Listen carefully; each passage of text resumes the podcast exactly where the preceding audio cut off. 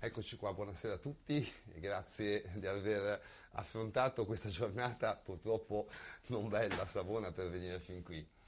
Eh, siamo qua con Lucetta Scaraffia, eh, che è l'autrice di, di, questo libro, Newsday, eh, che tratta ampiamente, diciamo soprattutto gli ultimi casi più recenti, perché diciamo, la storia della pedofilia in Italia purtroppo è abbastanza, diciamo, si è ripetuta negli ultimi anni eh, piuttosto frequentemente, quindi Lucetta, Anna Foa e Franca Gian Soldati che hanno scritto poi questo libro mh, prendendo spunto eh, da moltissimo materiale che è sul sito, sul nostro sito, sul sito della rete d'abuso, hanno diciamo, elaborato un attimino eh, gli ultimi casi in modo di, di, di, fare un quadro della situazione diciamo, attuale, quindi non pregressa, e, e cercare un po' di spiegare la problematica italiana anche confronto un po' il, al, al resto d'Europa, direi. Sì, al resto del mondo. Al resto del, del mondo, Il problema sì. della pedofilia è un problema mondiale. Io però prima di parlare del libro vorrei dirvi che questo libro non sarebbe potuto esistere se non ci fosse stato il grande, costante e serio lavoro che ha fatto Francesco Zanardi in questi più di dieci anni Grazie. di raccolta di fonti. E questo lo devo dire non solo perché è giusto che lo si sappia, e vorrei anche dire che noi abbiamo cercato di restituire in qualche modo a Francesco eh, quello che gli dovevamo, però Francesco è stato saccheggiato in questi anni da giornalisti, trasmissioni televisive, eh, di tutti che hanno preso da lui le notizie, poi se proprio erano buoni facevano una piccola intervista a Francesco come vittima, ma mai senza, di- senza specificare che avevano preso tutto il materiale da lui, perché così sembravano veri giornalisti investigativi e eh, appunto non hanno mai riconosciuto quello che dovevano al suo lavoro e alla sua fonte. E questo è una cosa che mi è dispiaciuta sempre moltissimo. Noi abbiamo cercato di dire fin dall'origine, dall'inizio del libro, che noi abbiamo lavorato sulle fonti raccolte da Francesco e che queste fonti permettono di fare un bilancio sugli abusi in Italia, anche se sono certo fonti un po' discontinue, non sono fonti di quelle che si possono mettere in una statistica, tanti qui, tanti là, dell'età o il sesso, sono delle fonti ovviamente raccolte a seconda del materiale che gli arrivava, il materiale è un po' eterogeneo, però se si legge attentamente tutto il materiale, che è tantissimo, uno capisce cosa è successo in Italia, qual è la situazione in Italia e capisce alcuni particolari che a noi, io dico noi perché siamo un gruppo di donne che ha fatto questo lavoro, che è stato un lavoro molto lungo perché il materiale raccolto da Francesco è tantissimo. Siamo, eravamo tutte nonne, tre nonne abbiamo schedato tutto il materiale. È stata una grande fatica, però schedando questo materiale siamo arrivate a delle conclusioni un po' sulla tipologia degli abusi in Italia, cosa che finora non era mai stato fatto, perché se gli abusi vengono trattati caso per caso, come se fosse una mela marcia qua, una mela marcia là. Se vengono trattati oppure come fanno spesso eh, alcuni giornali scandalistici oppure eh, delle trasmissioni sempre un po' pruriginose con dando particolari che ci sono naturalmente anche lì particolari eh, antipatici ma reali di, di incontro sessuale, allora in questi casi eh, non si capisce in realtà il quadro generale, sembra sempre che in Italia qualcuno abbia fatto qualche cosa. Allora, intanto il numero è altissimo, ma non è solo il numero, la cosa che sorprende di più è la compattezza di questo materiale, cioè vi spiego, la prima osservazione che abbiamo fatto è quella, le vittime si somigliano tutte, sono tutte poveri, ragazzini poveri di ambo i sessi, poveri, più maschi che femmine, ma insomma, di, poveri che non hanno famiglie capaci di reagire, famiglie che possano protestare, andare, abbiano il coraggio di andare intanto a parlare col vescovo, che già quello è un primo passo, però che richiede un po' di difficoltà sociale, diciamo così. Poi non abbiano una qualche dimestichezza col mondo degli avvocati, cioè in genere i poveri non vogliono rivolgersi agli avvocati, perché gli avvocati chiedono soldi come prima cosa, eh, ci manca ancora, non solo hanno avuto questa tragedia, ma devono pure dare dei soldi che non hanno. Quindi sono vittime predestinate perché si sa già che eh, non potranno reagire o comunque raramente reagiranno. Voglio aggiungere un particolare ancora più drammatico che molto spesso sono famiglie assistite dalla parrocchia, addirittura assistite dalla parrocchia, quindi che perderebbero l'aiuto della parrocchia qualora facessero una denuncia. A questo punto è chiaro che sono assolutamente eh, così, costrette, diciamo così, a inghiottire l'umiliazione. Un po' come è accaduto a me, la Savona, sì, perché infatti, poi in realtà la certo, leva poi è quello, in, que, in, quei casi. Certo, è sempre quello. Allora, questa cosa aggrava moltissimo l'immagine dell'abuso che noi abbiamo, perché l'idea che uno ha dell'abuso un po' così, appunto, oltre che delle mele marce, è qualcuno che è malato, che non resiste a un istinto diciamo così, predatorio dal punto di vista sessuale, soprattutto pedofilo. In realtà se questi hanno riflettuto così bene e hanno scelto le vittime con tanta oculatezza, ragazzini che non possono reagire, che, con famiglie che non li sostengono, beh, in questi casi si capisce che non era tanto presi da un raptus, ma hanno fatto un bel calcolo e che tutti fanno un bel calcolo, perché sono tutti così ragazzini.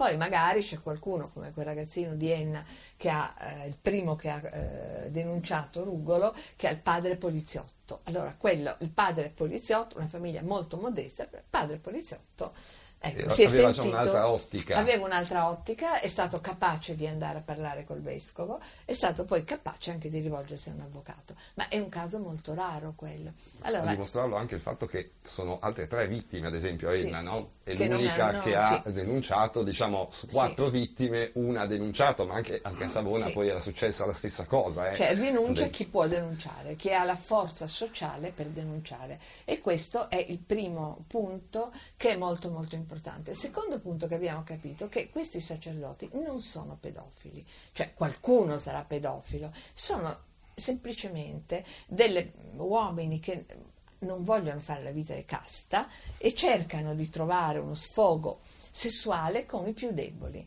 Allora, i più deboli sono sicuramente i ragazzini poveri, perché i ragazzini poveri hanno difficoltà a parlare, nessuno li crede, sono ancora più deboli dei poveri. Io poi dei, dei poveri normali, diciamo adulti, reagiscono ancora di meno. Quindi poi dicono di essere pedofili a un certo punto della quando vengono denunciati, i rari casi, devo dire, in cui vengono denunciati, dicono di essere pedofili quando prima dicono che non è vero niente, poi quando sono in qualche modo, da qualche volta, inchiodati dalle testimonianze, allora cominciano a dire, beh, io però sono malato, sono pedofilo. A questo punto invece scattano dalla categoria di colpevole alla categoria di malato.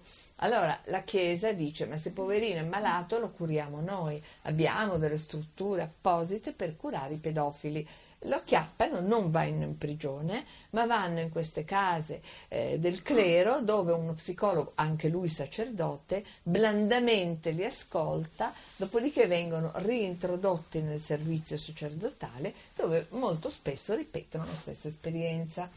Però anche questa cosa che dire che sono tutti pedofili ammalati mh, è una cosa un po', so, un po' superficiale come, perché abbiamo visto bene, tra l'altro alcune sono poi ragazzine per di più, che hanno 13 anni, una è rimasta incinta perché il prete aveva capito che non aveva capito bene che già poteva rimanere incinta, evitano le donne che possono rimanere incinte, quelle che portano dei guai.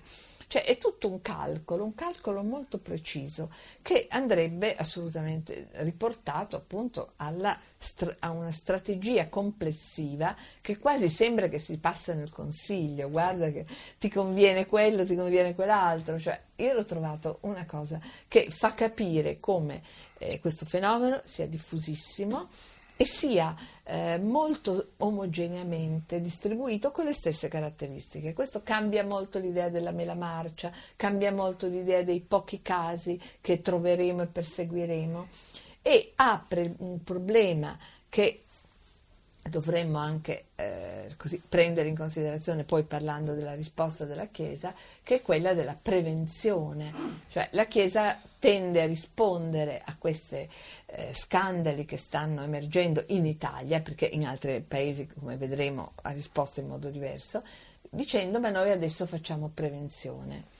Ora, la prevenzione senza giustizia non, non serve a niente. Prevenzione vorrebbe dire stare un po' più attenti, eh, ma anche prima avrebbero dovuto stare attenti, non si capisce perché prima dovevano lasciare dei bambini in mano dei sacerdoti che si sapeva o si sospettava pesantemente cosa facevano. Cioè, non, non, mi convince la teoria della prevenzione fatta in questo modo. Senza giustizia la prevenzione non, non vale, ecco, e semplicemente parliamo di prevenzione, facciamo dei corsi psicologici coi preti perché facciano prevenzione, non serve proprio niente. Anche perché la prevenzione in questi, in questi casi, la pedofilia non è una malattia, non è curabile, quindi diciamo la prevenzione qual è?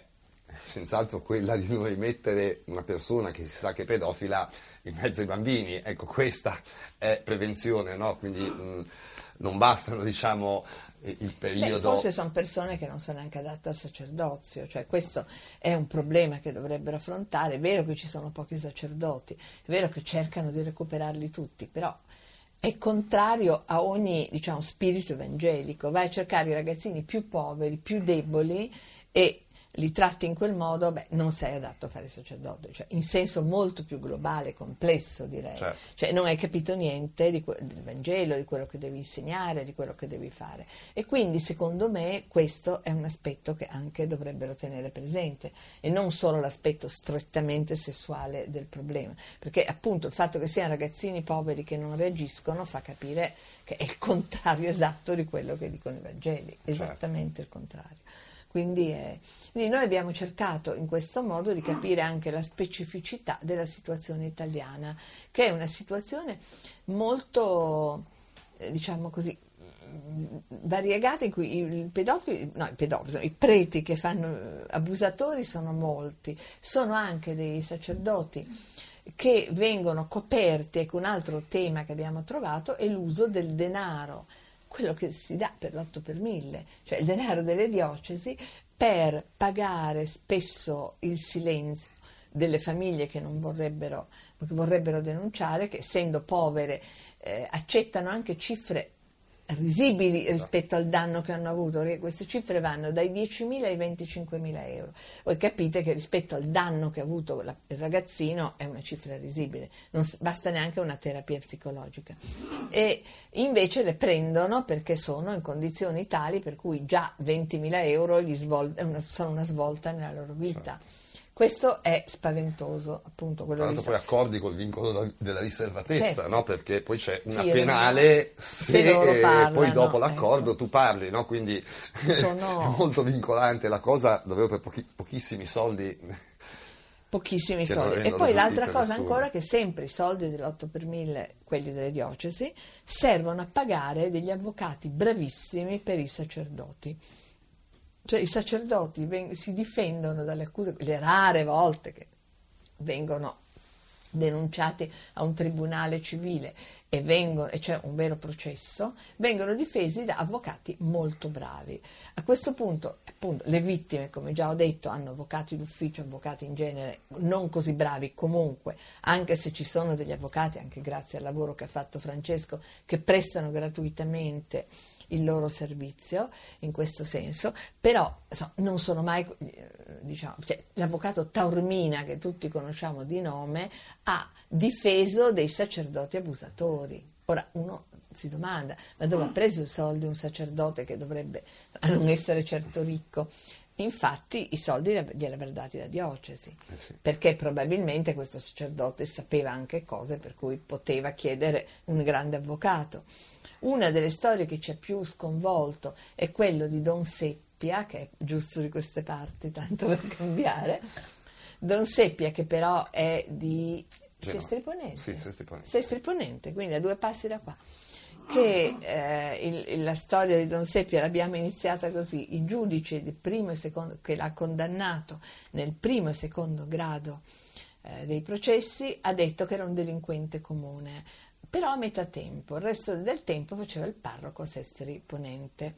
Ora, questa cosa fa un, un tantino impressione, ma lui era un delinquente, non era un, semplicemente un abusatore di qualche bambino, ecco. era uno che aveva messo su un giro di prostituzione minorile che eh, drogava i ragazzini e faceva commercio di droga. Cioè, una cosa, sempre tutti poveri naturalmente, tutti ragazzini poveri. Cioè, una cosa che più delinquente di così non si può immaginare.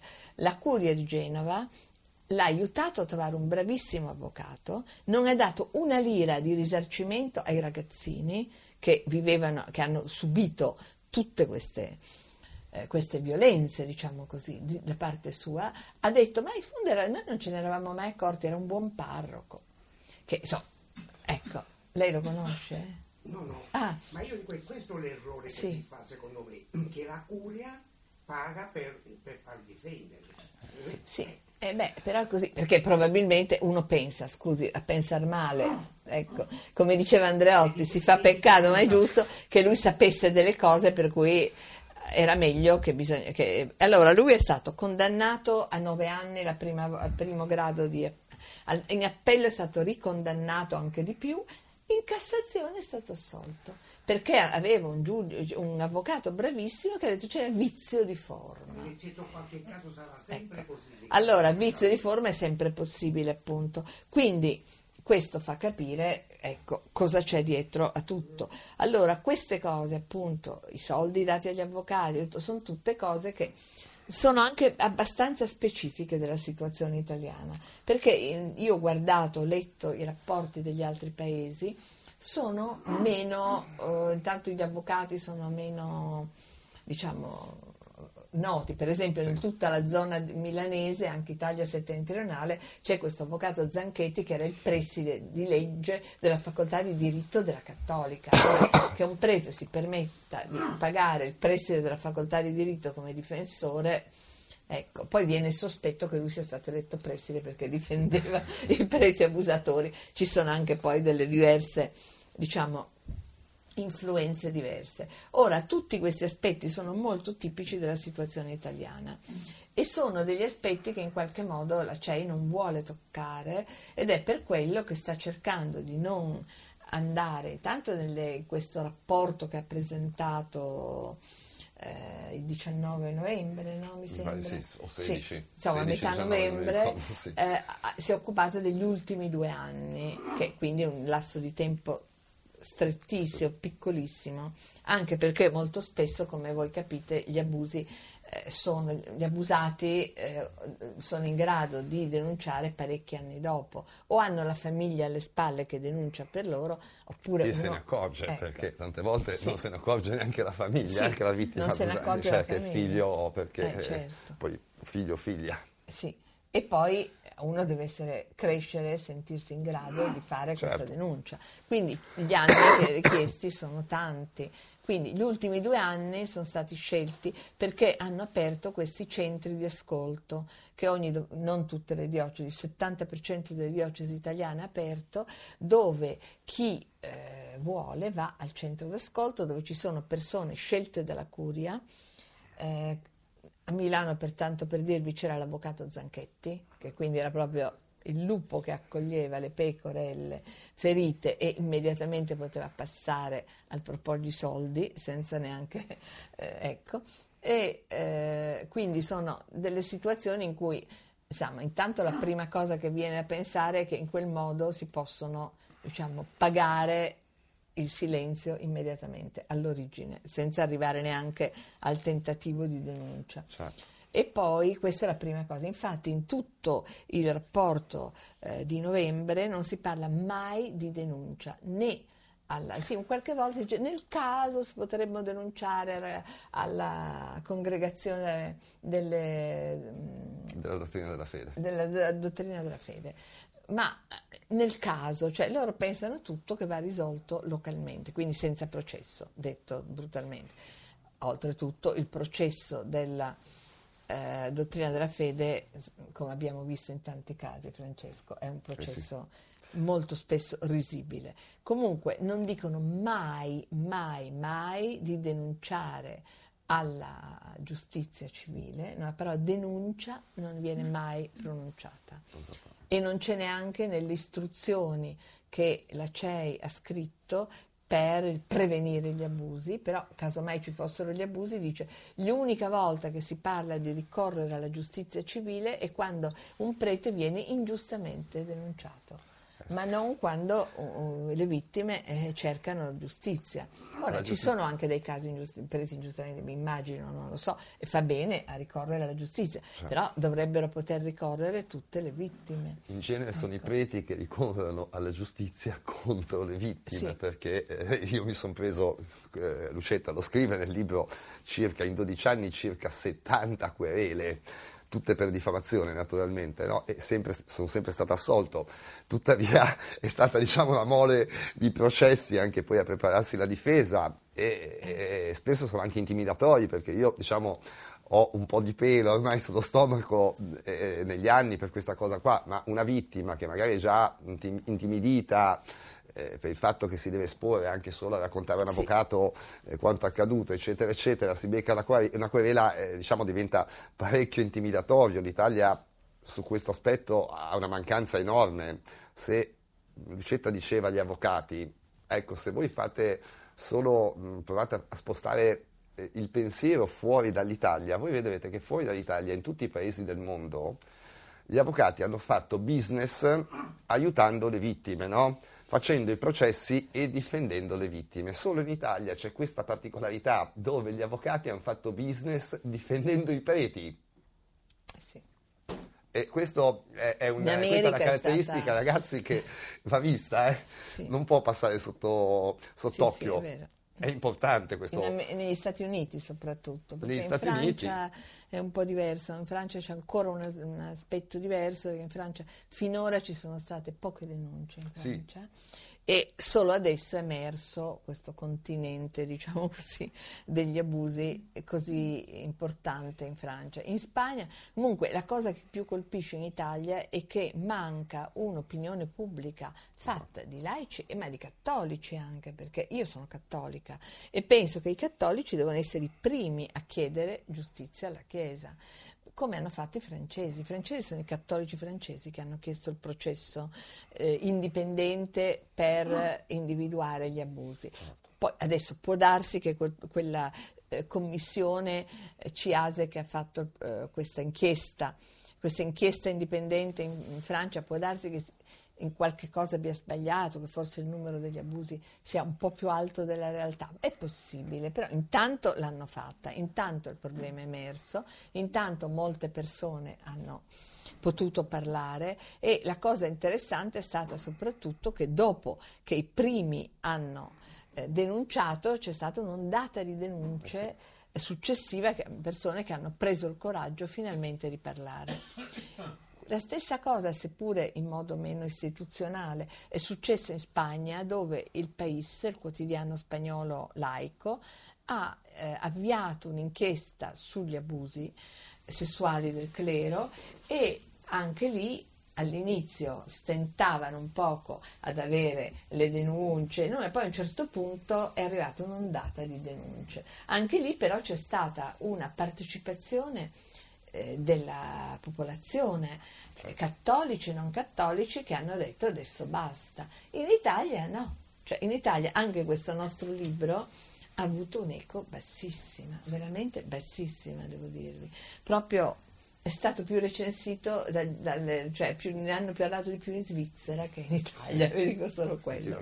Sì. Ecco. Quindi, questo succede? Perché in Italia Beh, insomma, adesso quello, sì, secondo me gli italiani hanno, i cattolici italiani sono, secondo me, molto cinici, hanno un rapporto con la Chiesa come se fosse un partito, un'istituzione di potere a cui si appoggiano per avere lavori, avere conoscenze, avere un posto in ospedale, avere tu, l'Italia è fatta tutta di reti di clientelari. La Chiesa è una potente rete clientelare, ancora adesso. Ha molti ospedali, ancora delle scuole, cioè è ancora da quel punto di vista, non è più tanto politica, però dal punto di vista delle reti clientelari sul territorio ce n'è ancora molte. Allora, e poi comunque anche nel mondo politico qualcosa conta, almeno forse i politici pensano che conti più che conta, ma comunque quello è un potere lo stesso. E allora eh, la, eh, gli italiani non vogliono mettersi contro la Chiesa, hanno questa antica cosa di dire la Chiesa lasciamola perdere, contro la Chiesa i giornali, anche i giornali più laici, non ne parlano perché pensano che meglio non andare a sfrucugliare i problemi della Chiesa. Cioè c'è tutto un atteggiamento complessivo degli italiani di quelle cose meglio non parlare. Io ho parlato anche con dei miei amici molto cattolici, eh, ma cattolici insomma che vogliono cambiare la Chiesa, persone oneste e tutto, e hanno detto basta con questi abusi. Il Papa non ha risolto tutto? Il Papa non ha finalmente, eh, no, il Papa proprio niente ha risolto e quindi poi anche dobbiamo farla noi la nostra parte, non è che uno deve sempre aspettare che il Papa faccia tutto, ecco. E questo è un problema degli italiani, mentre i francesi hanno, e anche gli spagnoli, per esempio, ma anche i belgi sono intervenuti, i polacchi, quando è stata fatta in Polonia una inchiesta che ha portato risultati diciamo, come se quasi non ci fossero abusi sessuali in Polonia, si sono arrabbiati moltissimo i, i fedeli polacchi e gliel'hanno fatta rifare. Oh ma anche, ecco. anche il, libro, il, libro, il film che è uscito in Polonia, sì. è in, sì. se non ricordo male, i primi due giorni ha fatto tipo il primo giorno un milione sì. di visite in 24 ore, ecco, eh, che tra l'altro l'ho visto sottotitolato, non so se l'hai visto, molto bello, ecco, anche molto forte, devo dire la verità. Quindi è un, proprio una specificità italiana quella di essere così diciamo così, poco. Nel sì. scrivere quel libro lì, la, le case editrici o la casa editrice non ha fatto obiezioni? No. Ha detto cancellate qui, no, cancellate assolutamente lì. no. E anzi ci credeva abbastanza la casa editrice. Perché tre anni fa, sì. quattro anni fa, era venuta una scrittrice aveva scritto Chiesa perché mi fai tanto male? Sì. La, ah, Cristina Balestrini, sì. Eh, e beh, ha parlato proprio che tante case editrici paura del Vaticano hanno sì. diciamo, rifiutato. Sì, è un problema, un pro- questo è un problema. Sì, però questo libro ha un altro Io taglio. Quello era un taglio molto... Quello era un taglio molto autobiografico, invece questo è un taglio più scientifico, è un taglio più saggistico, quindi è un po' distaccato. Quello era un taglio molto più autobiografico, quel libro. Forse quello, però no, la casa editrice l'ha accettato subito e l'ha anche... capire una cosa, sì. anche lei che dice, e quella scrittrice, la cosa che mi ha indignato a me è, è, quando ha detto lei, quella lì, anche lei lo dice, però noi siamo rimasti in seno alla Chiesa. Ma come con tutto quello che succede, il disprezzo per la Chiesa, perché la Chiesa, anche il Papa stesso, non so se avete sentito quello, il programma della Gruber dopo che c'era lui che parlava della Orlandi addirittura io non c'ero presente me l'hanno raccontato. Addirittura della Orlandi Giovanni Paolo II sapeva ed è anche implicato perché c'era meravigliato i papi dalla storia del medioevo è sempre stato poi lei ha detto il coso della fede non è altro che la, la vecchia inquisizione che c'era sì, sì, sì, questo sì. Vabbè, quella è un'altra cosa. Cioè, no, non è un'altra cosa, no, se viene giudicato. È cambiata, è cambiata, cioè non è l'Inquisizione, cioè, è un'altra cosa. L'Inquisizione erano dei tribunali. No, scusi, io faccio la storia. Scusi, io faccio la storica. Abbia pazienza, io faccio la storica. Allora le spiego. L'Inquisizione, no, glielo dico perché così, erano una serie di tribunali che dovevano giudicare le eresie e che erano tribunali che dipendevano dalla Chiesa di Roma, oppure in Spagna c'era un'inquisizione apposta eh, dire, separata in Spagna, però erano dei tribunali, l'inquisizione era un'istituzione unica, erano dei tribunali che giudicavano le eresie. Invece il... Come? Come i catari, è successo in Vabbè, Francia. Quello, sì. Vabbè, quello, esattamente quello. Però era, giudicavano le eresie, erano giudicate. Adesso stiamo facendo un discorso storico. Questo invece è un ministero della Chiesa che affronta vari problemi eh, che riguardano la fede, la dottrina soprattutto, diciamo, e che ha al suo interno anche il compito di giudicare questi temi, ma non è, eh, anche tra l'altro gli abusi non c'entrano niente con l'eresia, per esempio, non sono certo delle cose di eresia, sono della delinquenza, diciamo così, ma non sono l'eresia. No, ho detto gli abusi apparterrebbero a un settore che si dovrebbe chiamare delinquenza, però siccome sono realizzati dai sacerdoti, i colpevoli sono i sacerdoti, allora ricadono sotto la dottrina della fede che si occupa, diciamo così, di come si comportano i sacerdoti in generale, non solo sugli abusi. E non c'è stata finora una, diciamo, anche adesso in realtà non c'è una giustizia specializzata negli, nel perseguire gli abusi nella Chiesa, non c'è assolutamente. No, non c'è. No, no, C'è un settore della dottrina della fede che eh, manda qualcuno a fare un processo e poi c'è una commissione che lo giudica, ma non esiste, è stato richiesto in realtà. Nel primo eh, dei, delle commissioni che sono state fatte eh, dopo gli scandali americani, irlandesi, così è stata fatta una commissione sugli abusi eh, presieduta da O'Malley, che è il cardinale francescano, che è l'unico che ha fatto qualcosa in realtà. E, e lui ha detto che bisogna istituire adesso un tribunale speciale per gli abusi, un, una via giuridica apposita e non gliel'hanno concesso. Quindi eh, è stato rifiutato questa cosa per Tra l'altro anche la CDF è un meccanismo piuttosto... Eh, Ehm, non è che funzioni così tanto. Io conosco delle persone dentro la CDF e già anni fa parlando mi dissero guarda caro Francesco, qua la CDF, te lo dico io, non arriva quasi niente perché i vescovi quando fanno questi pasticci se li gestiscono in casa quando mandano a noi i fascicoli è perché i pasticci li ha fatti il vescovo di prima, no? Allora quello nuovo non vuole andare a mettere le mani, diciamo, no? Non vuole trovarsi in mezzo e quindi ci spediscono i fascicoli. Quindi... Come dice scusi? Esistono anche, ci sono quindi questi abusi? No, esistono anche in tutte le altre situazioni religiose, fra gli ortodossi, esistono fra i protestanti, esistono fra gli ebrei, no, no, esistono, adesso noi ci stiamo occupando di questo perché se viviamo in un paese cattolico e, e i sacerdoti cattolici sono la maggioranza e quindi non è che eh, non è legato, almeno a me non sembra tanto legato alla castità, insomma alla al fatto che al celibato, che il celibato non è castità. Non, non, credo neanche io. No, non credo neanche io che sia legato al problema del celibato. Sì. Penso sia, io penso piuttosto che sia legato storicamente a un fatto che il celibato non è stato praticamente mai tenuto dai preti. Qualcuno sì, ma la massa dei preti. Però una volta venivano, veniva assorbita, diciamo così, la vita sessuale dei preti dalle donne. Cioè le donne stavano zitte e accettavano le donne povere naturalmente, andavano da una marchesa, ecco, poi c'era magari qualcuno che aveva una liaison con una marchesa, però mediamente io ho visto le, delle carte dei, delle parrocchie italiane eh, di tutto il passato, tutte le cose, e c'era sempre che i parroci un po' la perpetua, un po' le mogli, un, dei contadini quando i contadini andavano a lavorare nei campi e queste donne accettavano perché eh, magari qualcuno era anche contenta, io non lo so, però dipende come era il prete, però eh, sì, eh, beh, diciamo la verità, però eh, magari era meglio del loro marito, chi lo sa, eh, chi lo sa, sì, sì, può, tutto c'è nella vita, tutto. una per esempio domandavano perché lei andava con questo prete, lei risponde perché mi faceva ridere, io l'ho trovato stupenda come risposta, quindi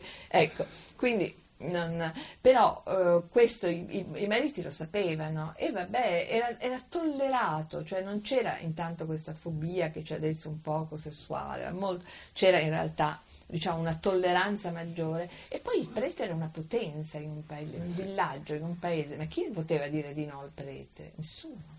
Se voi pensate eh. solo come diceva Lucetta, fino a pochi anni fa, io quando ero bambino, 52 anni, quindi non, non tantissimo fa, eh, esistevano le perpetue. Io mi ricordo da bambino, sì, andavi in qualunque parrocchia, sì. tutti i parroci.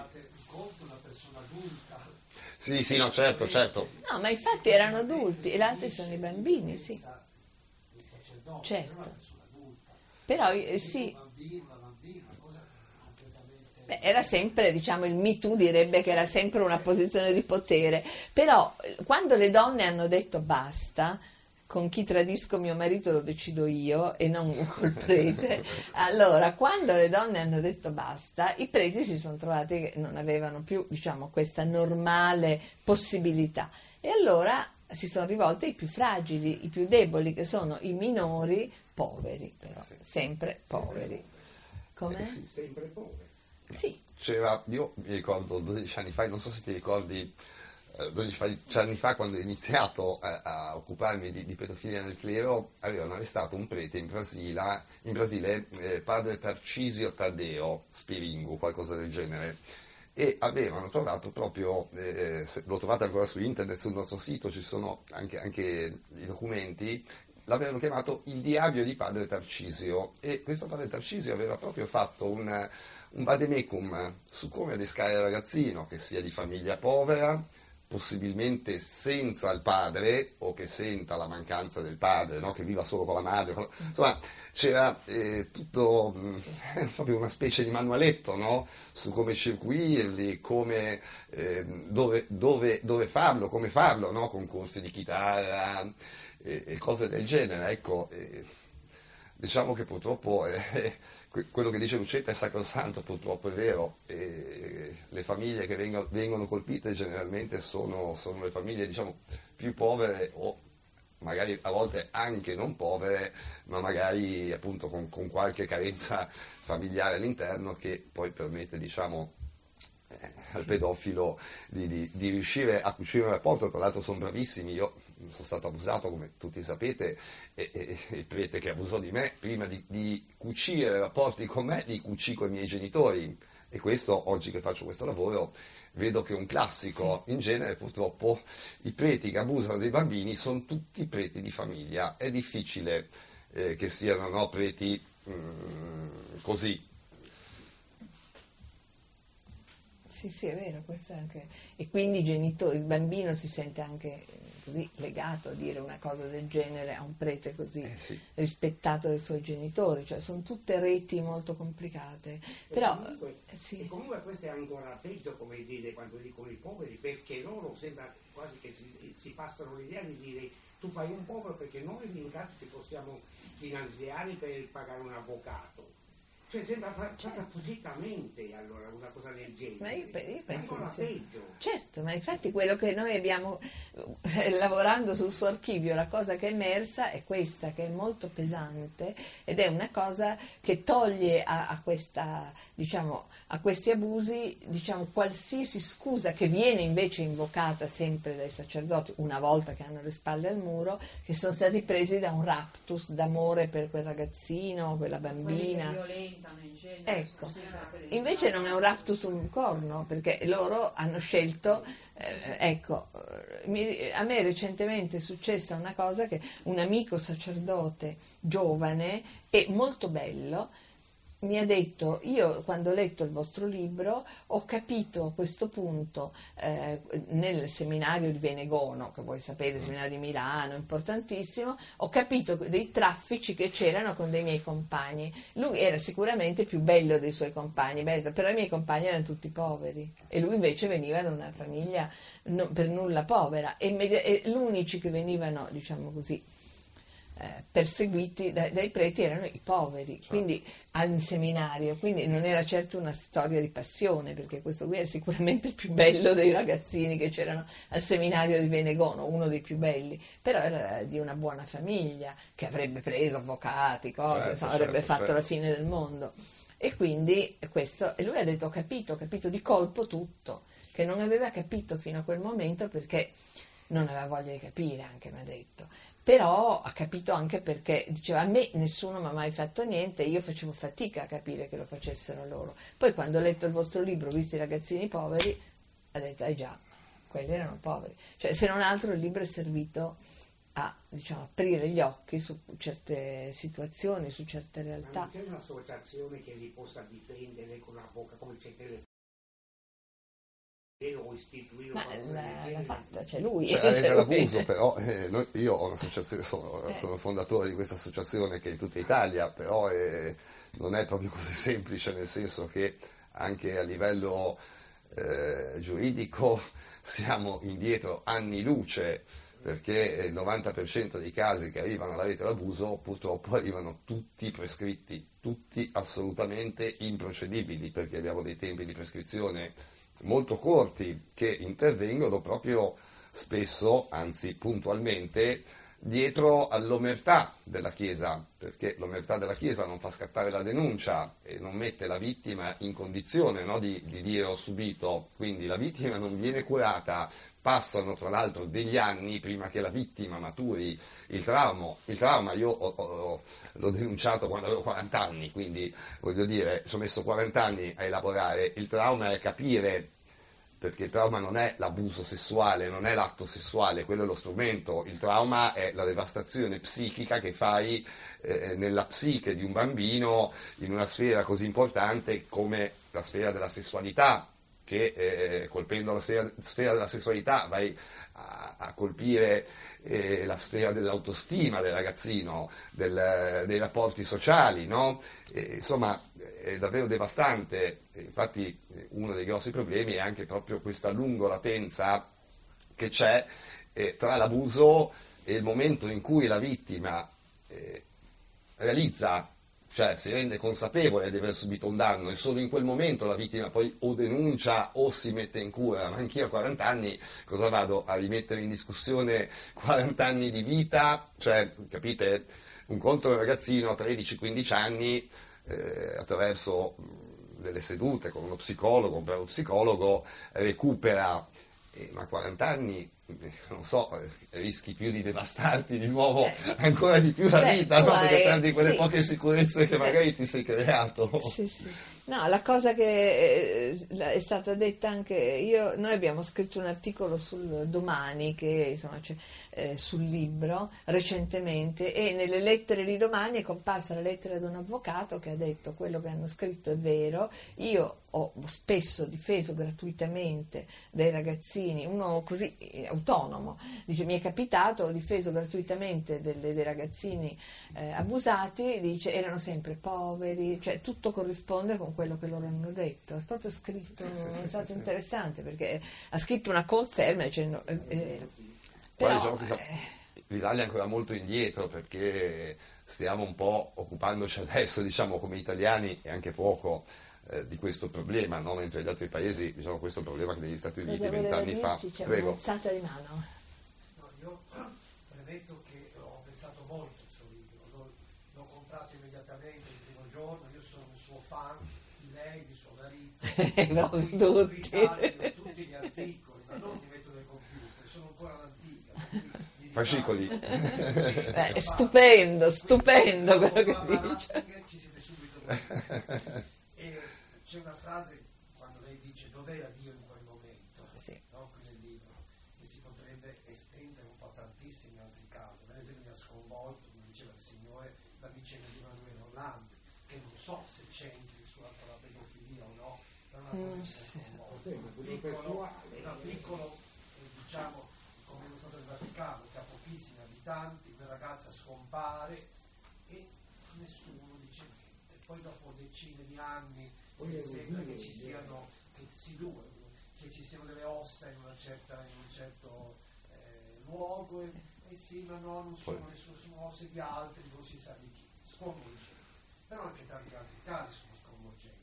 La vicenda Vecchio, io non sono né a favore né contro, però insomma uno non può subito togliere già eh, diciamo, le prerogative eh, di cardinale a una persona quando non c'è stato ancora il giudizio eh, ho trovato un libro estremamente equilibrato. E questo Grazie. Non è un libro polemico. Io poi conosco molto bene la vicenda dolorosissima di Francesco. E mi, le chiedo, c'è speranza? Cioè, lei qui, eh, qua e là, ogni tanto mi sembra che sia su Papa Benedetto sia su Papa Francesco eh, dice che qualcosa hanno tentato di fare. Questi tentativi che hanno fatto sono eh, diciamo delle tra virgolette finzioni oppure eh, sono delle, dei veri tentativi che poi però sono stati bruciati, eliminati, nascosti, travisati, bloccati eh, dalla cura. Guardi, no, non sono stati bloccati. Questa storia, la leggenda che c'è la curia che blocca, lasciamo perdere.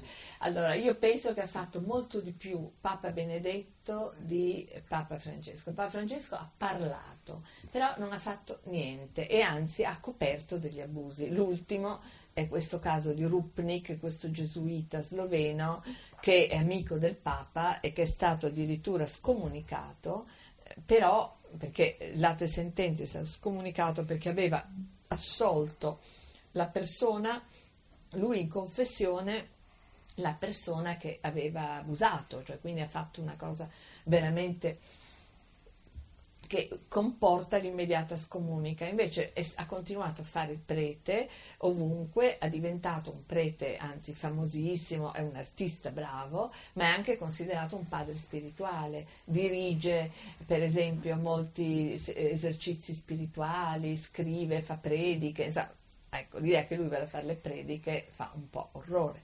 Però hanno lasciato intanto che le denunce cadessero in prescrizione, quindi già lì c'è tutta questa situazione ambigua sempre della prescrizione che non viene mai allungata nei tempi che invece sarebbero necessari. Andrebbe tolta, andrebbe ecco, tolta sì, completamente. Ecco, tolta, eh, perché... non si può eh, accettare quello. Quindi poi il Papa Benedetto ha fatto due cose fondamentali. Intanto prima di diventare Papa, durante la Via Crucis che lui aveva commentato, ha detto quella frase c'è molta sporcizia nella Chiesa, che nessuno altro Papa ha detto, se permettete. Poi ha adesso anche ultimamente, quando uno pensa che ormai sia così vecchio che non fa più niente, invece ha fatto un'azione fondamentale. Quando lui è stato denunciato per una, diciamo, un favoritismo a un prete pedofilo a Colonia, eh, quando lui era a Monaco, scusate, quando lui era arcivescovo di Monaco, che hanno accolto un prete pedofilo nella diocesi, lui non sapeva, ha detto io non sapevo che era pedofilo, l'ho accolto, non mi hanno detto che era pedofilo, però di questo sono innocente, però ha scritto una lettera e quello ci credo perché è enorme la diocesi, ha 30.000 persone, se non gliel'hanno detto lui non è andato a domandare, ecco quello sì, però lui ha detto una cosa importantissima, ha detto io di quel prete sono, non sono colpevole, sono colpevole di, di, cose molto più gravi, perché io ho ricoperto le cariche più alte nella Chiesa, la Chiesa si è comportata in modo orrendo nei confronti degli abusi, quindi io sono colpevole per tutto ciò che la Chiesa ha fatto sugli abusi e chiedo scusa a nome della Chiesa.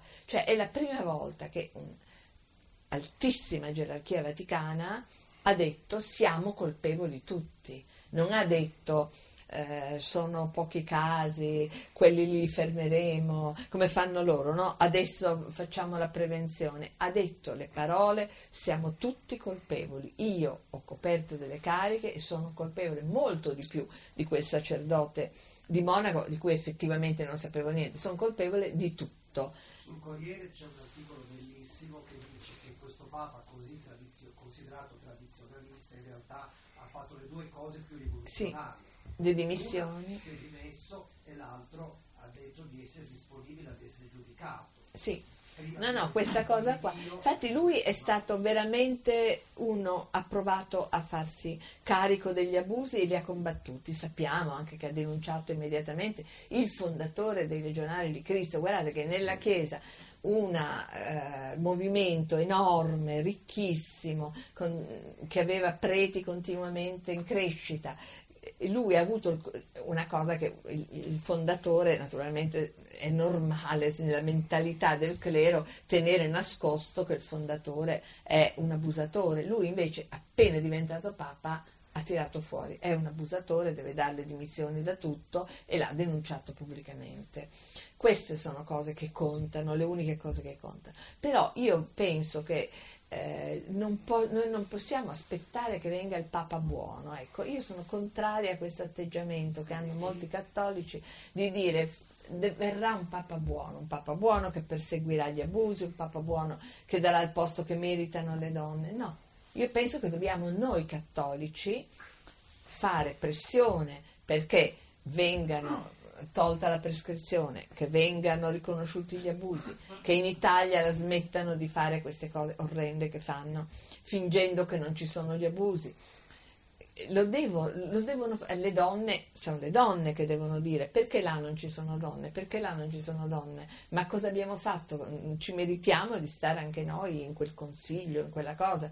E non una su cento che non serve a niente ma una partecipazione ecco ragguardevole sono i fedeli che devono dire basta, perché se no non arriverà mai il Papa buono, perché il Papa quando arriva là ha già, cioè il più buono di, di, Benedetto XVI è impossibile, ecco, lui ha già fatto passi da gigante, però eh, intanto il Papa quell'altro adesso comunque non può fare niente, ma eh, non, una volta che è arrivato lì vuol dire che ha già fatto 10.000 compromessi, cioè diciamoci la verità, uno che è eletto Papa non è che è un santo, ogni tanto questo fatto di proclamare santi tutti i papi confonde moltissimo le idee alla gente, cioè i papi non dovrebbero mai essere proclamati santi, perché non sono dei santi, sono dei papi. Papi vuol dire che hanno fatto compromessi, cose, perché è ovvio, quando potere, hanno un rapporto col potere, hanno avuto tutta la vita un rapporto col potere,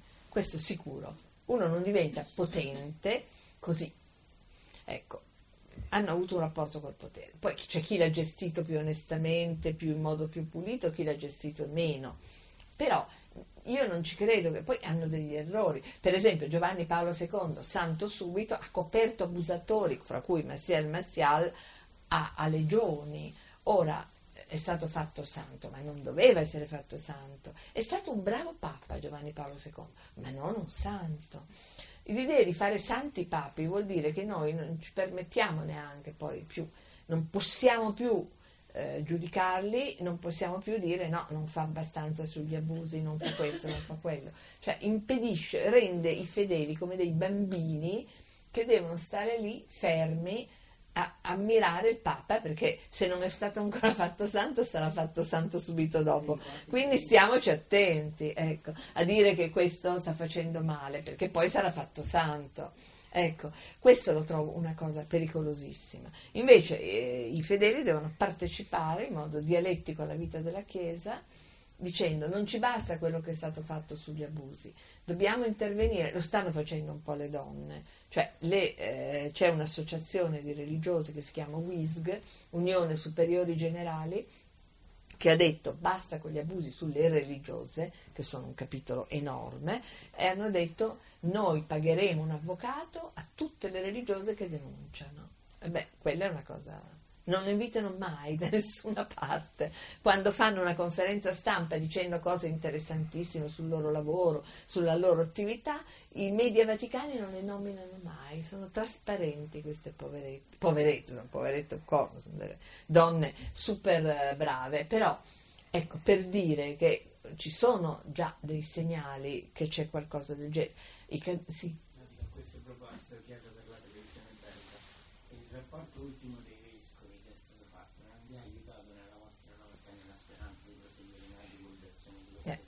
Comincia tu, Francesco.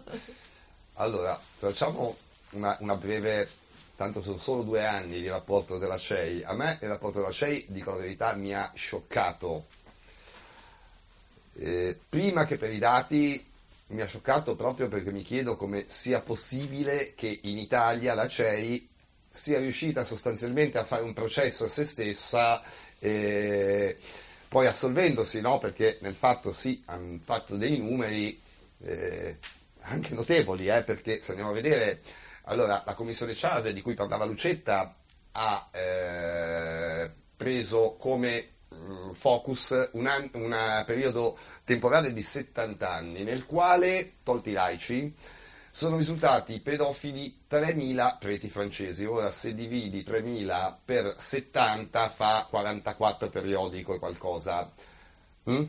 Ogni anno 44 casi. Bene, in Italia la CEI in due anni in cui c'era il Covid, quindi gli sportelli diocesani erano persino chiusi il più delle volte, no? perché eh, gli uffici eh, erano chiusi al pubblico, ne ha raccolti 89, giusto se non ricordo male, e eh, fare 89 diviso 2, hai già, hai già visto quanti sono i, i dati.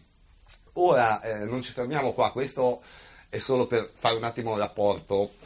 Eh, L'Italia sicuramente eh, il dato è molto più alto, ma te lo dico per una questione proprio matematica, in questo caso si calcola che eh, nei vari paesi dove sono state fatte commissioni la percentuale va dal 5 al 7-8% in alcuni casi, Bene, eh, con questa percentuale, se la Francia in 70 anni ha avuto eh, 3.000 preti pedofili e in quei 70 anni noi sappiamo che la, la Francia ha avuto una popolazione di eh, sacerdoti media di circa 22.000 sacerdoti, che poi negli anni si sono cambiati, però più o meno in Francia hanno avuto sempre 22.000 eh, sacerdoti, in Italia ne abbiamo, eh, se non ricordo male, 52 perché eh, la, la, la CEI in realtà dà un dato più basso di 52.000, se non ricordo male, danno 45.000, una cosa del genere, ma mancano eh, i diaconi, per esempio, no? in, quella, in, quel dato lì. Cioè, se ne andiamo a prendere tutti con, con, lo, con, lo, stesso dato francese, abbiamo più del doppio dei sacerdoti, quindi è anche verosimile, eh, capisci, a parità di, di, percentuale, perché ormai le percentuali sono quelle in tutto il mondo, e, è anche verosimile pensare che in Italia siano più del doppio eh, delle vittime francesi ci siano, no?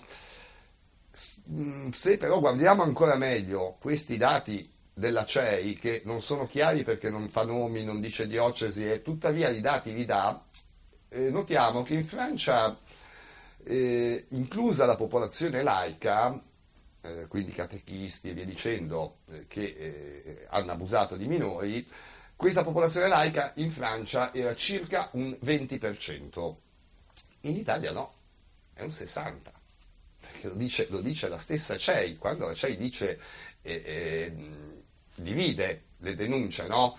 chi è stato denunciato come prete e come non, e circa il 60% dei casi sono eh, di laici. E ora qui eh, la cosa interessante, questo è un dato che eh, a me ha fatto rabbia, non ha stupito per niente. Io nel 2019, quando ho portato l'Italia eh, a giudizio alle Nazioni Unite a Ginevra, questa cosa, questa preoccupazione l'avevo già, infatti in quel report io eh, alzai delle grosse perplessità su una legge europea che era il certificato antipedofilia che eh, è stato adottato in tutte le nazioni, ma in Italia ha lasciato scoperta la categoria del volontariato, casualmente quella dove, eh, alla quale appartengono anche i preti, ma questo è il, è il dato minore. Eh, io quando ho visto l'applicazione del legislatore in Italia mi è subito venuto in mente che se tu a un pedofilo gli chiudi la strada lì, non può più andare a scuola, gliela chiudi là, gliela chiudi là, ma gliela lasci aperta lì, e uno dove va? Va lì, no? perché è l'unico posto dove può andare senza esibire il certificato. No? Questo vale ovviamente per chi è già pregiudicato. Poi il pedofilo, proviamo a entrare nella testa di un pedofilo. Un pedofilo pensa che però se va a fare il volontario al campo di calcio del comune, qualcuno se ne accorge e si becca una querela lo stesso. Se invece va in parrocchia, e siccome c'è tutta questa paura per lo scandalo, siccome si cerca di coprire queste cose, sì, magari se ti beccano non succede niente, ti allontanano tutt'al più. E, e purtroppo questo dato eh, che ha dato la CEI sembra darmi, darmi ragione perché effettivamente è, è, parecchio, cioè sono più i laici che i preti, almeno da quelle, dal report della CEI. C'è ancora un'altra cosa particolare, ora la Chiesa non denuncia le autorità civili, e, e vabbè, io sono ovviamente contrario a questa cosa. Eh, e nel caso dei preti gestisce in casa, diciamo così, la, la questione. E benissimo, quel 60% dei laici invece che fine hanno fatto, scusate? Eh, perché non sono stati lo stesso denunciati alla pedofilia, eh, scusate, alla polizia e probabilmente sono stati allontanati dalla parrocchia e quindi rimessi in circolo. Quindi, cioè, tu hai rimesso in circolo un po' di persone che sai sono pedof- essere pedofile. E questo è un grosso problema in Italia, no? Quindi questo io, eh, quando la CEI parla di prevenzione, mi, venga, mi, cadono quei pochi capelli che mi sono rimasti, perché eh, questa non è prevenzione. La prevenzione purtroppo, come dicevo prima, la pedofilia non è una malattia, non si guarisce. Ora sembrerà crudele quello che io dico, ma se voi andate sul sito dell'FBI, voi troverete eh, l'elenco, nome, cognome, foto e indirizzo di tutti i predatori sessuali Perché questo? Non per offendere nessuno, ma purtroppo sono persone, e questo lo dice la scienza medica, che non hanno la capacità di controllarsi, no? non gli puoi dire tieniti, purtroppo eh, abusano, è inutile, gli metti lì un ragazzino, una donna o quello che sia, questi abusano. E quindi qual è l'unico metodo, diciamo, per tutelare poi la popolazione? È proprio segnalarli nome e cognome, tant'è che negli Stati Uniti se un predatore sessuale si sposta per dire da Savona va ad Albisola, nel quartiere dove andrà a abitare ad Albisola si trova la sua foto sugli alberi, sui cartocci del latte e via dicendo, ci sono queste forme di pubblicità, ma non per offendere questa persona, è perché questa persona, non potendosi tenere lui, qual è l'unica soluzione, a meno che non la rinchiudi a vita in un carcere? È dire a te, no?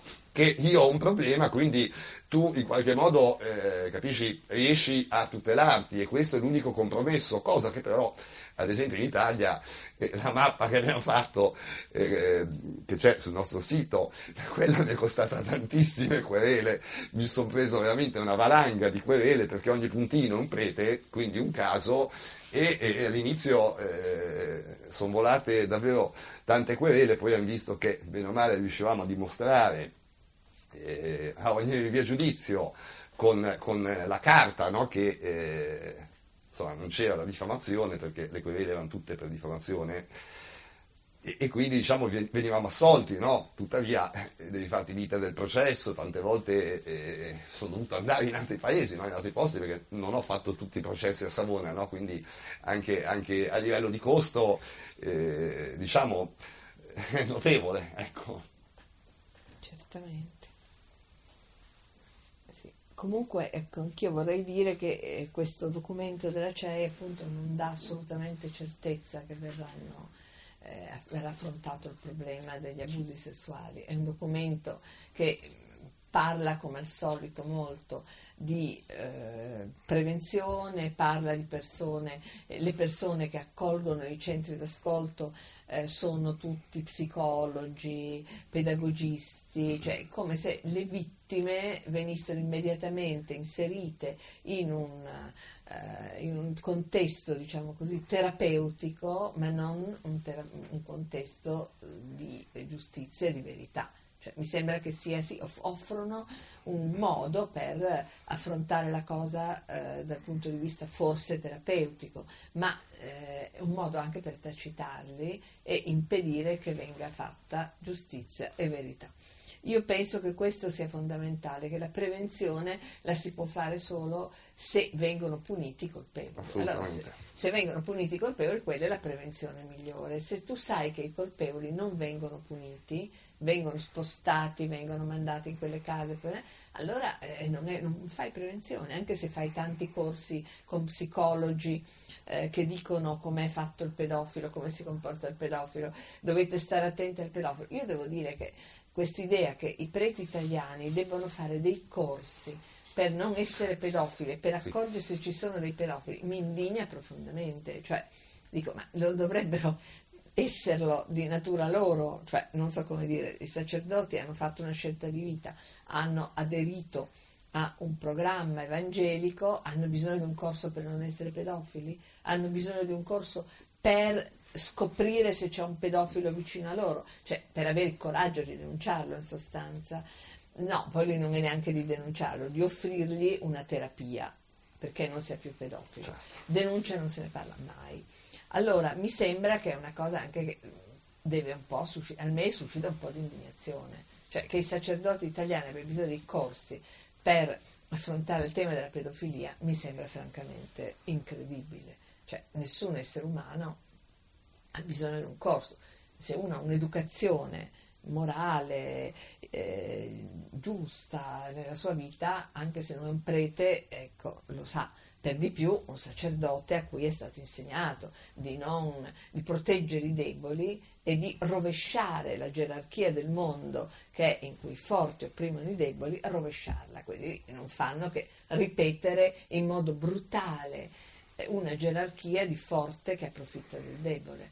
E quindi mi sembra veramente quasi eh, diciamo privo di dignità che la CEI proponga dei corsi per i preti perché non facciano i pedofili. Francamente io mi vergognerei al posto della CEI di questi corsi. Diciamo che il sistema italiano è preventivo per la Chiesa, perché poi alla fine sì. questo report, se andate a vedere, eh. ha dato qualche numero, non si capisce bene che fine abbiamo fatto sì. queste persone perché non si sanno da dove arrivano i numeri, no? quindi non si sa quale diocesi, non si sa che provvedimenti sono stati presi e, e per le vittime non è stato fatto nulla, nel senso perché non, questo report CEI non prevede... Le vittime non ci sono mai. Esatto, le, le vittime, vittime non quasi non esistessero e, e, insomma... Il terrore che hanno è il problema del risarcimento eh, della sì. vittima, quello è il terrore fondamentale. Mentre in Francia hanno avviato una politica certo. di risarcimento in cui hanno detto la Chiesa francese venderà dei beni che ha per poter risarcire le vittime. In Italia solo parlare di risarcimento, guai. Eh, guai. Infatti qua la prevenzione per la Chiesa, perché allora, ragionate sì. un attimo, anche questi sportelli diocesani, voi pensate quello che ha appena raccontato eh, Lucetta appunto di questi avvocati che spesso sono nelle commissioni. Ora io faccio un esempio, vediamo che io domani, io sono un ragazzino, che domani vado con mamma e papà in questo sportello diocesano, no? parlo con un operatore laico, che magari, o psicologo, sì, quello che sia, che eh, intanto raccoglie, no? prende degli appunti sul mio racconto, quindi prende sì. un po' le, le, peculiarità del caso, il nome del prete e poi mi fa firmare ovviamente la dichiarazione. Bene, eh, questa dichiarazione finisce nell'archivio della diocesi. Ora io per il momento mi sono rivolto solo alla diocesi. Fra un anno però mi accorgo che la diocesi eh, aveva promesso di andare avanti, di procedere nei confronti di questo prete, per esempio, e invece questo prete è ancora in parrocchia. Bene, allora dico no, questi mi prendono in giro e vado alla polizia. Bene, io in quel momento lì ho lasciato già delle informazioni prezi- preziosissime per un procedimento penale alla diocesi, cioè ce le ha in mano la diocesi ed è vero che tu le hai lasciate a un operatore, ma purtroppo nel momento in cui scatta la querela e, e, quindi il vescovo proteggerà in qualche modo il suo prete dandogli l'avvocato, quell'avvocato probabilmente avrà accesso a quella vostra dichiarazione, ci siamo? alla vostra deposizione e, e io qua non credo ci sia nessun avvocato, ma per gli avvocati eh, le peculiarità proprio dei casi eh, sono un'arma fortissima no, per combattere eh, diciamo, per riuscire a vincere una causa e pensate che quello che voi avete, insomma, quelle informazioni preziosissime che avete addirittura sottoscritto con la vostra firma, probabilmente l'avvocato ce le, ce le ha in mano e l'avvocato non difenderà voi, ma il prete che vi ha abusato. Quindi pensate un po' il vantaggio che ha poi ancora, ancora di più di prima diciamo, la, mm, un prete, la diocesi stessa, in un procedimento contro una vittima, no? perché in realtà eh, qui quella in minoranza resta assolutamente la vittima. Ecco. Insomma, bisogna che si faccia qualche cosa. A me spiace molto che non sia venuto Sansa eh, oggi il dibattito. Eh, perché è rimasto bloccato a Genova, credo. Eh, perché avremmo avuto un magistrato italiano che ci spiegava come mai, per esempio, in Italia così, eh, la, eh, la, magistratura è così sorda rispetto alle notizie che vengono degli abusi eh, dei sacerdoti. È molto sorda perché in Spagna... Ma scusi, lei dice è sorda, ma sì. molto, molto, ci vuole tanto a capire No, per, è sorda perché eh, il procedimento sui minori c'è l'obbligatorietà. Il Papa il Vaticano, ma ha un politico comunale. Eh, non si mettono noi politici. No, allora, questo... Dicono sempre di sì. No, ma c'è esiste in Italia con i minori, hanno, eh, se sono abusati i minori c'è l'obbligatorietà dell'azione penale. E invece lì ci sono delle notizie di abusi dei minori e non, e non viene non mai accade in Italia, no? Allora, in Spagna, allora, la Spagna è una situazione molto molto molto simile all'Italia, anche proprio per le reticenze. Tanto che, come in Italia, anche in Spagna il mondo della politica non si voleva occupare eh, della pedofilia, come sta succedendo qua, però eh, eh, gli organi... Gli organi... Non sa cosa è successo nel concilio di Nicea del 324? Vabbè, adesso... da Costantino, e tutto nasce sì, da lì. E tutto nasce da lì. No, diciamo che adesso la situazione... E poi sì. Ario l'hanno mandato via ed è nato la via Nesone, tutto nasce da lì. Sì, ma no Tra l'altro il grande È un po' presa alla lontana, diciamo Eh. Io non so come si può Eh. prendere a queste cose, vabbè, lasciamo comunque, le dicevo, eh, in Spagna la magistratura che ha un'autonomia in tutte le, le democrazie, no, come l'ha in Italia, autonomamente, proprio appunto a titolo preventivo, siccome il paese aveva pubblicato 150 casi, acquisito quei casi e ha avviato un'indagine interna no, a livello di magistratura, la Procura Generale della Repubblica ha chiesto alle varie procure spagnole di mandare i documenti sugli abusi, quelli che c'erano nelle procure, su- sugli abusi avvenuti in Spagna. Questo atto, che non è un atto di coraggio della magistratura spagnola, ha fatto solo il suo lavoro, sono in Italia che sono molto conigli, ecco, se, se dobbiamo dirla proprio tutta, ha eh, poi eh, di conseguenza messo in moto anche il mondo della politica, perché una magistratura che apre un fascicolo, bene o male, o in positivo o in negativo, ha trascinato dentro anche quella politica che di fatto non voleva eh, mettersi no, tra, eh, contro il Papa sostanzialmente. Ecco, qui in Italia io non so quanto durerà questa situazione, eh, purtroppo mh, temo tanto, qui è importante che, che, come diceva Lucetta, inizino intanto i cattolici, come lei sta facendo da tanti anni, a denunciare queste cose e pretendere eh, una pulizia, anche perché chi, chi sta in silenzio purtroppo magari non abusa, ma eh, vent'anni fa non si sapevano queste cose, no? Esistevano, ma magari si sapevano di meno. Oggi si è complici, ragazzi. Perché oggi las- lasciare lì ancora un anno vuol dire che tu intanto devi contare le vittime che in quest'anno si producono. Perché lasciando la situazione così non è che puoi sperare che non se ne producono. Ci siamo? Il problema in Italia, ripeto, io sono anni che lotto, purtroppo eh, i passi in Italia non facciamo passi avanti assolutamente. Io ho avuto, eh, mi sono messo a ridere guardando il collega francese François Devaux, che è una vittima come me, che è stato un po' diciamo il- l'artefice no, del- della situazione delle vittime, il rappresentante delle vittime francesi e mi sono messo a ridere una sera perché lo ascoltavo e lui minacciava la CEF, che è la conferenza episcopale francese, dicendo eh, se non andate avanti andiamo al governo. Io in quel momento lì sono scoppiato a ridere, no? perché ho detto noi in Italia dove andiamo? Cioè ha detto dove andiamo? Che siamo andati alle Nazioni Unite e, e di fatto poi le Nazioni Unite Hanno lasciato un report pesantissimo all'Italia, l'Italia non gli ha neanche risposto.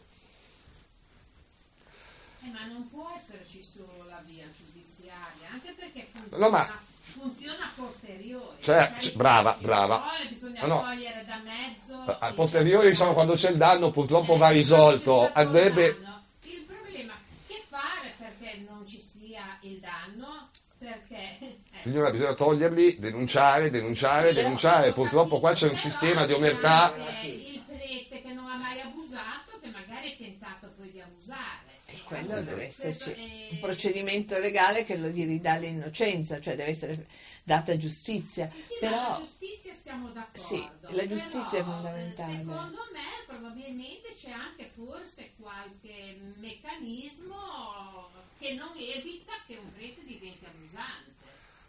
Un prete, quelli che è.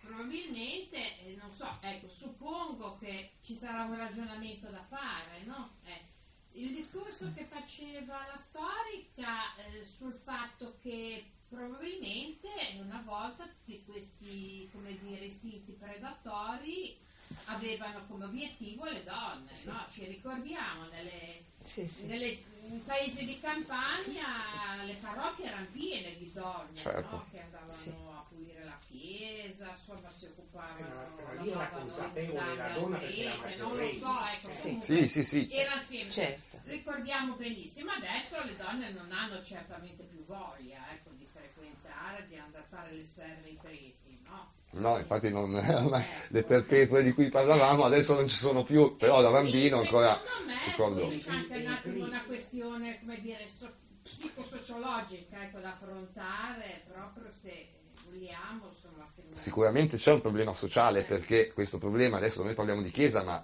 se guardate la violenza sulle donne Eh, non è che cambia, voglio dire, non è che sono più tutelate eh, dei bambini, eh, anzi, eh, insomma, abbiamo una situazione, proprio l'Italia non ha ha ancora acquisito forse una coscienza civile ecco, su queste cose. Ricordiamo anche che l'Italia purtroppo, non mi ricordo, fino all'87 se non ricordo male, non, esisti, non esisteva il reato di violenza sessuale. 96, eh? 96. 96 ecco, mi sono sbagliato. Sì, questione proprio della sessualità predatoria, ecco, che andrebbe in qualche modo Ma, affrontata. ma lì anche per sulle donne la Chiesa ne ha colpa perché anche San Paolo diceva anche che la donna deve essere sottomessa al marito. Diciamo che è una questione di patriarcato, è una cultura patriarcale che in Italia è molto, è molto ampia questa, ecco perché diciamo che eh, questi- queste due cose, donne e bambini, eh, in questo contesto purtroppo sono molto vicini. Eh. Sono i più deboli. Eh. quindi- Devo fare una domanda Sì.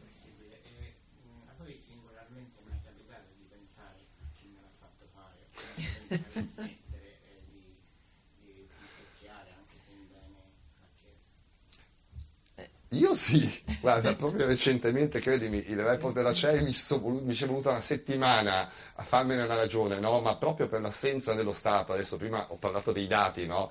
ma mi sono domandato, ora faccio un esempio molto crudo, quel report della CEI nella sostanza è un po' come se Toto Rina avesse fatto il processo ai picciotti che tutti i giorni vengono in questo negozio a prendere il pizzo perché qua i mandanti si sono messi a posto da soli. Tra l'altro in una- eh, quel report, sono 40 pagine, una quarantina di pagine, se lo leggete sostanzialmente non c'è scritto niente, qualche numero, ma la Chiesa acclama mh, dall'inizio alla fine i suoi sportelli diocesani, cioè acclama se stessa e questo grande lavoro degli sportelli diocesani che poi, insomma, ripeto, fanno utilità solo alla Chiesa, non certo alle vittime, perché una vittima lì ora non è una questione di soldi, eh, io, esempio, dietro gli abusi sessuali, eh, a 45 anni ho avuto un tumore all'intestino di origine psicosomatica, tra l'altro.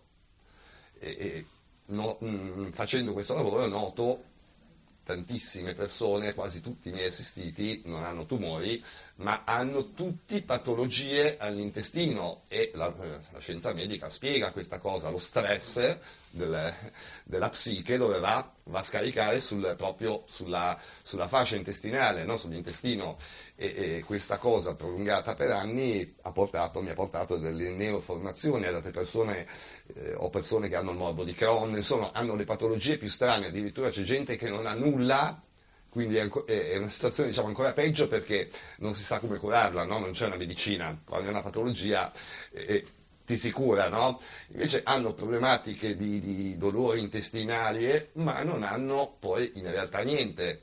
Poi si nota che queste- questi attacchi arrivano magari in stati di ansia, stati di stress, no? non dovuti eh, relativamente agli abusi, ma magari che ne so, situazioni familiari particolari, in quel momento la vittima ha un crollo, non riesce, non riesce a reagire e, e la sua psiche eh, diciamo, eh, fa, fa questo gioco. Ecco.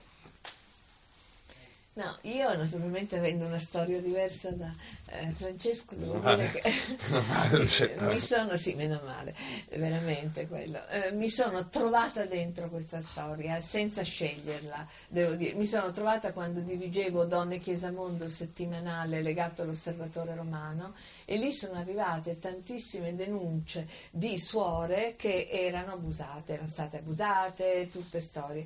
Allora, noi eh, eravamo un gruppo di persone, di donne che dirigevamo questa rivista e non ci aspettavamo questo neanche lontanamente. Allora, ven- ricevendo tutte queste telefonate, cose, ancora adesso io ricevo, quando mi stufo un po' di questa cosa, dico basta, non me ne voglio più occupare. Mi capita poi due giorni dopo che mi telefono magari una suora spagnola, eh, mi è successo poco tempo fa, raccontarmi una storia terribile di un abuso sessuale veramente spaventosa. Allora vengo ogni volta, diciamo così, attirata dentro questo problema dalle persone, dalle vittime e poi devo dire che ho conosciuto Francesco a un dibattito alla luce della mia vita. Francesco a un dibattito della televisione svizzera, Eh sì, diciamo sì. sempre svizzera, che in Svizzera ne parlano, in Italia No, no, ma mai. è vero che eravamo giù Sì. in Rai. Eravamo in Rai, ma era per, la Svizzera, televisione svizzera e io ho molto apprezzato Francesco e ho cominciato a seguire moltissimo quello che lui faceva. E poi siamo diventati amici, abbiamo... però tutto questo eh, mi, è il rapporto con le persone che hanno sofferto che mi tiene legata a questa, a questa battaglia, perché se no non la farei una battaglia ingrata in cui non si raggiunge mai niente, non si vendono i libri e quindi non c'è neanche la soddisfazione di vendere libri e quindi è una battaglia veramente difficile da fare. Poi devo dirvi la verità, quando abbiamo letto tutti i casi che aveva raggruppato Francesco, noi tre nonne eravamo disperate. Cioè è una cosa terribile leggere tutte queste storie una dopo l'altra, leggere di questi preti che dicono ma proprio spudorati, dicono di una, un prete su, che ha abusato di una bambina di 13 anni, ah ma ne dimostrava 15, ma quello e fa ancora il prete, cioè non so come dire, delle cose che uno dice ma quello da, da pigliarlo a schiaffi proprio, delle cose terrificanti, le frasi che dicono nei processi, nelle cose, non spaventose, allora non vi dico altre che sono ancora più blasfeme. E quindi eh, tutto questo diciamo, ci ha, eh, me, ma anche il gruppo di, di nonne, a cui appartengo e che combatte questa battaglia, eh, ci ha eh, così fatte diventare combattenti questo, su questo fronte. Però certo avremmo voglia di fare altre cose, infatti le facciamo anche, però eh, è difficile abbandonare una battaglia in cui continuamente ti capita di venire coinvolto da una persona che ti racconta che ha sofferto. Cioè, capisci che sei in qualche modo utile e forse una delle cose più belle nella vita è essere utile a qualcuno. No? Secondo me mi ha fatto arrabbiare perché eh, eh, devo dire sono state velocissime. Io, Lucetta è venuta qua l'anno scorso, l'estate scorsa, sì. fine estate sì. scorsa, eh all'inizio dell'anno il libro era, era, già, vi dico la verità, gli ho scaricato tutte le schede che avevamo, erano quasi 10.000 schede io non so cosa avete detto, ma poveracce, erano veramente... Le abbiamo passate tutte, le abbiamo passate tutte, tutte, tutte.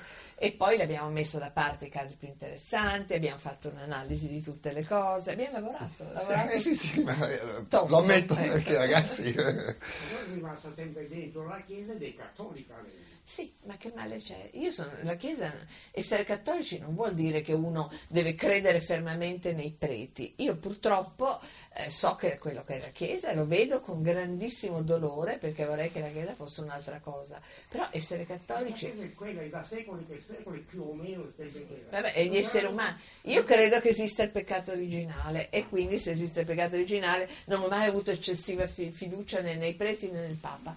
Quindi su quello mi trova molto molto, eh, non, non, non, ho mai avuto eccessive speranze.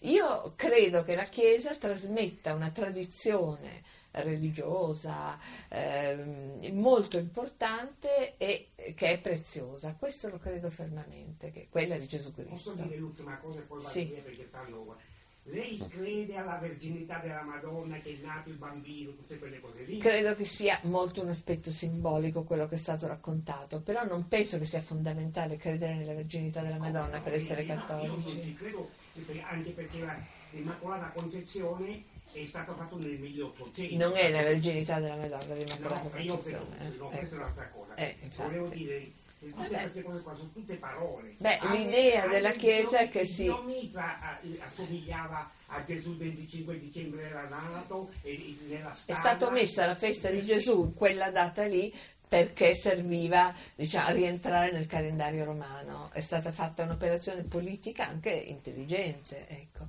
Le feste eh, religiose eh, cristiane sono tutte diciamo, collegate a un, una tradizione pagana. Dei, dei riti pagani, la Chiesa, di tutte quelle cose. Se lei pensa a quella va bene. Va bene, sì, va bene. Grazie. Va bene, direi che possiamo se qualcuno ha ancora qualche domanda, poi chiudiamo perché se no sì. Stefano fra un po' chiude. Prego. Eh. Siete stati abbandonati o supportati invece dalle comunità che difendono le donne in Italia? Cioè, ecco, l'hanno vista come una cosa, vabbè, una cosa loro del Vaticano oppure vi hanno aiutato i movimenti femministi, ormai non tanto, no, io devo dire, io che ho più rapporti forse no, di più. Francesco, no, i movimenti femministi in Italia non sono assolutamente capaci di supportare niente, sono molto ideologici, si occupano semplicemente di individuare dei nemici politici, ma la realtà dura di queste battaglie non l'affrontano mai. Basti dire una cosa, che le femministe non fanno una battaglia contro l'utero in affitto, che è uno sfruttamento del corpo delle donne, evidentissimo, Beh, e invece... Ha ragione, non tutte, ecco, non tutte, ecco. però sono pochissime, ma eh, le femministe, quelle che più parlano, quelle che più, ecco, che più sono note, quelle che sì, sono d'accordo, ma le più politiche, quelle che causano, stanno zitte sull'utero in affitto perché così non, si, eh, non devono criticare il- le famiglie arcobaleno composte da due uomini che si fondano sull'utero in affitto e allora eh, ecco quello è il problema quindi il femminismo è in Italia soprattutto è sceso n- non voi ma voglio dire eh, un generale. femminismo quello più politicamente diffuso è un femminismo che è, neanch'io anch'io sono femminista e quindi sono come voi però quello che va in piazza. Ecco, quello che va in piazza, quello che parla, quello che va in televisione è un femminismo che non guarda alla realtà, a quello che succede nella vita reale, quindi anche a queste battaglie in cui dovrebbero invece allearsi, pensi che la battaglia delle religiose, degli abusi sulle religiose, mh, la ignorano, che invece è una battaglia fondamentale per le donne, fondamentale. La stessa cosa vale per i movimenti gay, movimenti LGBT gay verso la pedofilia o il verso il Beh, è un po' diversa perché sono donne, in genere non sono minori, ma sono eh, maggiorenni, però sono fragili perché, non fragili che sono sceme, poverette, ma perché eh, siccome quando diventano suore perdono i contatti con la famiglia, col mondo esterno, a differenza dei sacerdoti, che senza loro- la loro vita religiosa non sono più niente, cioè sono pochissime quelle che hanno un mestiere vero, che hanno il coraggio di mollare tutto e tornare nella vita, anche la possibilità, io di quello sono espertissima, ho parlato con tante, e hanno tutte molta paura e difficoltà a ritornare, diciamo così, nel mondo laico e quindi eh, sono ancora più fragili dei minori che comunque hanno una vita davanti, hanno delle famiglie, loro le famiglie in genere hanno tagliato molto, insomma hanno pochi rapporti, le famiglie non ne rivogliono indietro Eh quando no, anche perché diventano suore. io guarda, ho, ho avuto qualche caso, al di là che li tolgono, certo. lasciano, lasciano tutto come bene, Sì. quindi uscire dal convento Certo, eh, non hai più soldi, no? Durissimo, E spesso si trovano contro le famiglie in quanto quelle orgogliose di avere la figlia suora te torni a casa, puoi capire, no? È uno scandalo per ecco. tutta, cioè in certe famiglie, in certi contesti Sì. ancora è uno scandalo per tutti, no? È un'offesa, diciamo, Poi alla anche vergogna per della le famiglia. religiose torna il problema, anche se meno totalmente che per i ragazzini, perché le donne sono comunque più deboli, che sono le donne più sprovvedute, più deboli, più povere, che vengono pre- Se una ha una famiglia benestante può anche pensare che gli dia una mano, ecco. Quindi anche questo si ripete. E poi c'è il problema con le religiose dell'aborto, che le le donne rimangono incinte e quindi le fanno abortire con i soldi del- della diocesi, ecco, ancora tornano i soldi della diocesi che servono a farle abortire. E, e questa è una cosa terribile perché loro pensano di avere commesso un peccato gravissimo per cui dovrebbero essere scomunicate, perché loro sono credenti e credono in questo. E eh, in realtà chi l'ha commesso il peccato gravissimo sono i preti che l'hanno abusate e che hanno pagato l'aborto, ma loro quello non, non riescono a capire. Poi per una donna abortire è drammatico e poverette devono vivere anche questa tragedia. Quindi le più sventurate secondo me sono le religiose. Eh sì. Sì, Però anche perché i contesti poi sono, il contesto dell'abuso della religiosa resta nel, Sì, eh, nel convento, no? quindi diciamo una situazione molto, molto concentrata. trattata poi male dove- perché lei non è insomma, più insomma, ha avuto quindi vabbè è una cosa veramente terribile quella delle religiose ed è quella che io diciamo pratico di più perché avendo avuto quei rapporti insomma, devo dire la verità che purtroppo o per la fortuna molte mi telefonano solo per parlarmi dicono io non avrò mai il coraggio di fare la denuncia perché non posso perdere tutto però volevo parlare con una persona che conosce il problema e io sto ora al telefono e non mi fa certo piacere, mi fa soffrire tantissimo, però da, gli do la solidarietà. Eh, però come faccio a abbandonare una battaglia quando conosco tutte queste vittime? Ecco, non sono abbastanza cattiva. Va bene, dai, concludiamo qua, direi. Sì. Mm? Abbiamo... Grazie a voi grazie, grazie a tutti. A grazie Lucetta. Grazie